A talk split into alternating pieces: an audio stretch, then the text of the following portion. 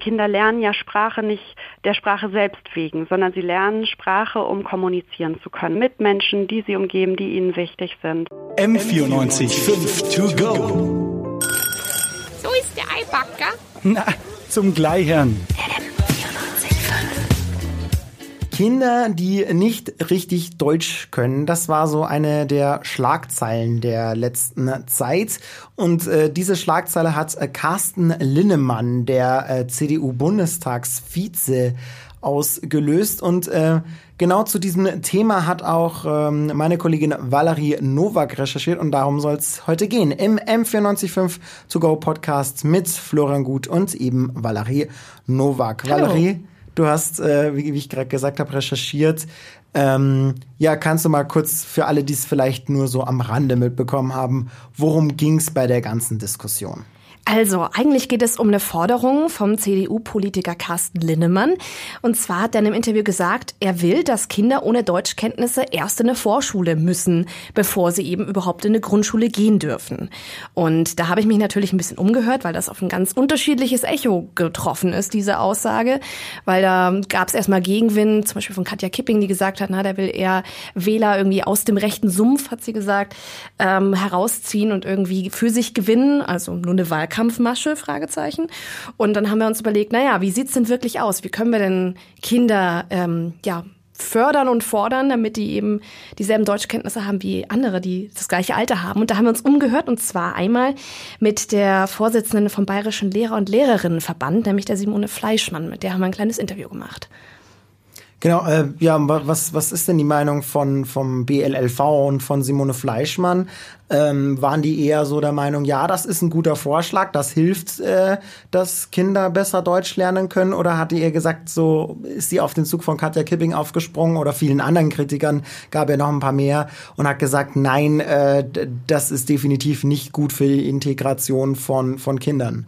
Also Simone Fleischmann hat das sehr kritisch gesehen. Die war da sofort auf dem Punkt und hatte da eine ganz, ganz klare Meinung dazu, nämlich, dass das eher zu einer Spaltung der Gesellschaft führt und zwar ganz, ganz früh, bevor wir überhaupt mit mit der Einschulung anfangen und dass das das Gegenteil von Integration ist, weil wir eben schon wieder anfangen, Parallelgesellschaften zu haben, in dem Moment, in dem wir aussortieren, ganz hart gesagt alles, was Richtung Spaltung geht, was Richtung die einen dahin, die anderen dorthin geht, ist gefährlich. Wir stehen ganz stark für eine Gesellschaft, die integrativ ist und die nicht jetzt hier Etiketten zuweist.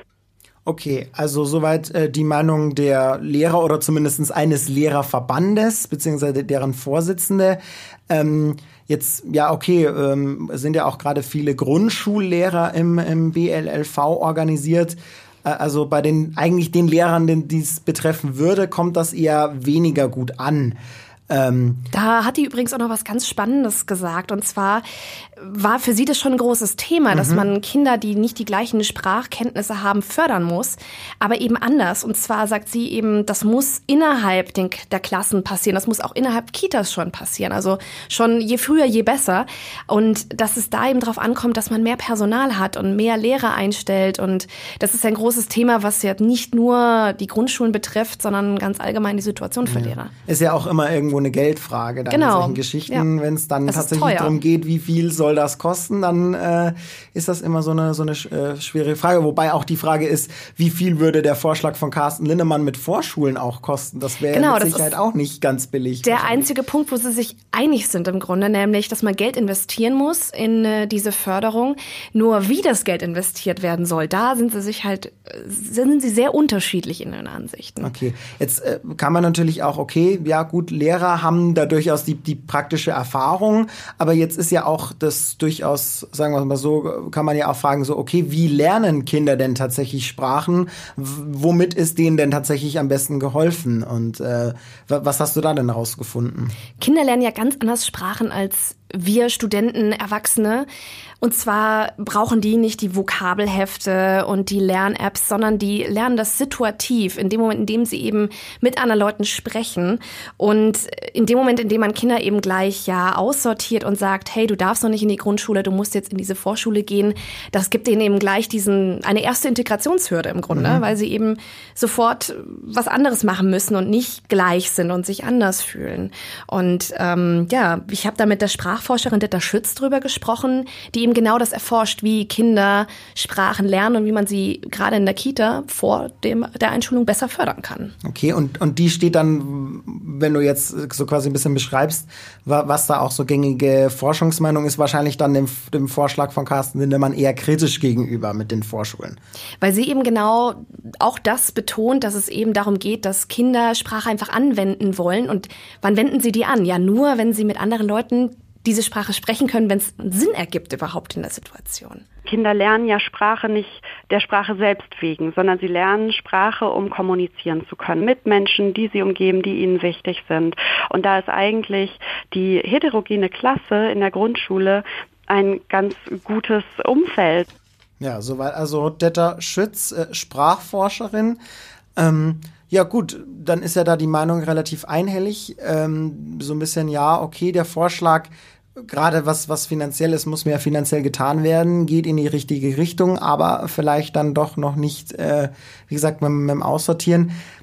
Gibt es denn da irgendwie äh, konkrete Zahlen, aber eigentlich überhaupt, wie viele Menschen oder wie viele Kinder vor allen Dingen sind denn davon überhaupt betroffen? Also ist das überhaupt tatsächlich ein Problem, das aktuell in Deutschland ist? Hast du da was rausgefunden? Das ist eine sehr gute Frage, die ich mir auch gestellt habe. Und der äh, Linnemann bezieht sich ja auf einen Sprachfeststellungstest, wo eben geguckt wurde in Duisburg, wie gut können die Kinder vor der Einschulung Deutsch. Und da kam in Duisburg raus, 16 Prozent können gar kein Deutsch. Und das ist, wenn man das im ersten Augenblick hört, ja eine unglaubliche Zahl, kann man sich nicht vorstellen.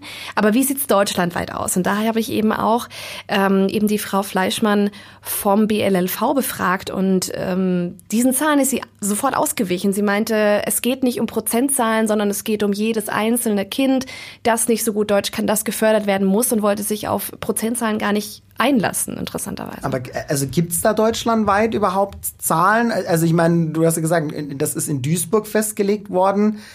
Kann man denn von, von Duisburg auf ganz Deutschland schließen? Also das ist ja schon irgendwie ein bisschen dann, dann fragwürdig. Also was Simone Fleischmann dazu gesagt hat, war eben, dass so eine allgemeine Durchschnittszahl nicht viel bringt, weil es je nachdem, in welchem Bundesland, je nachdem, wo ich mich in dem Bundesland befinde, sehr unterschiedlich ist. Weil es gibt eben, wie in jeder Großstadt zum Beispiel, auch dort verschiedene Stadtbezirke, wo wir genau wissen, okay, da ist der Immigrationsanteil höher.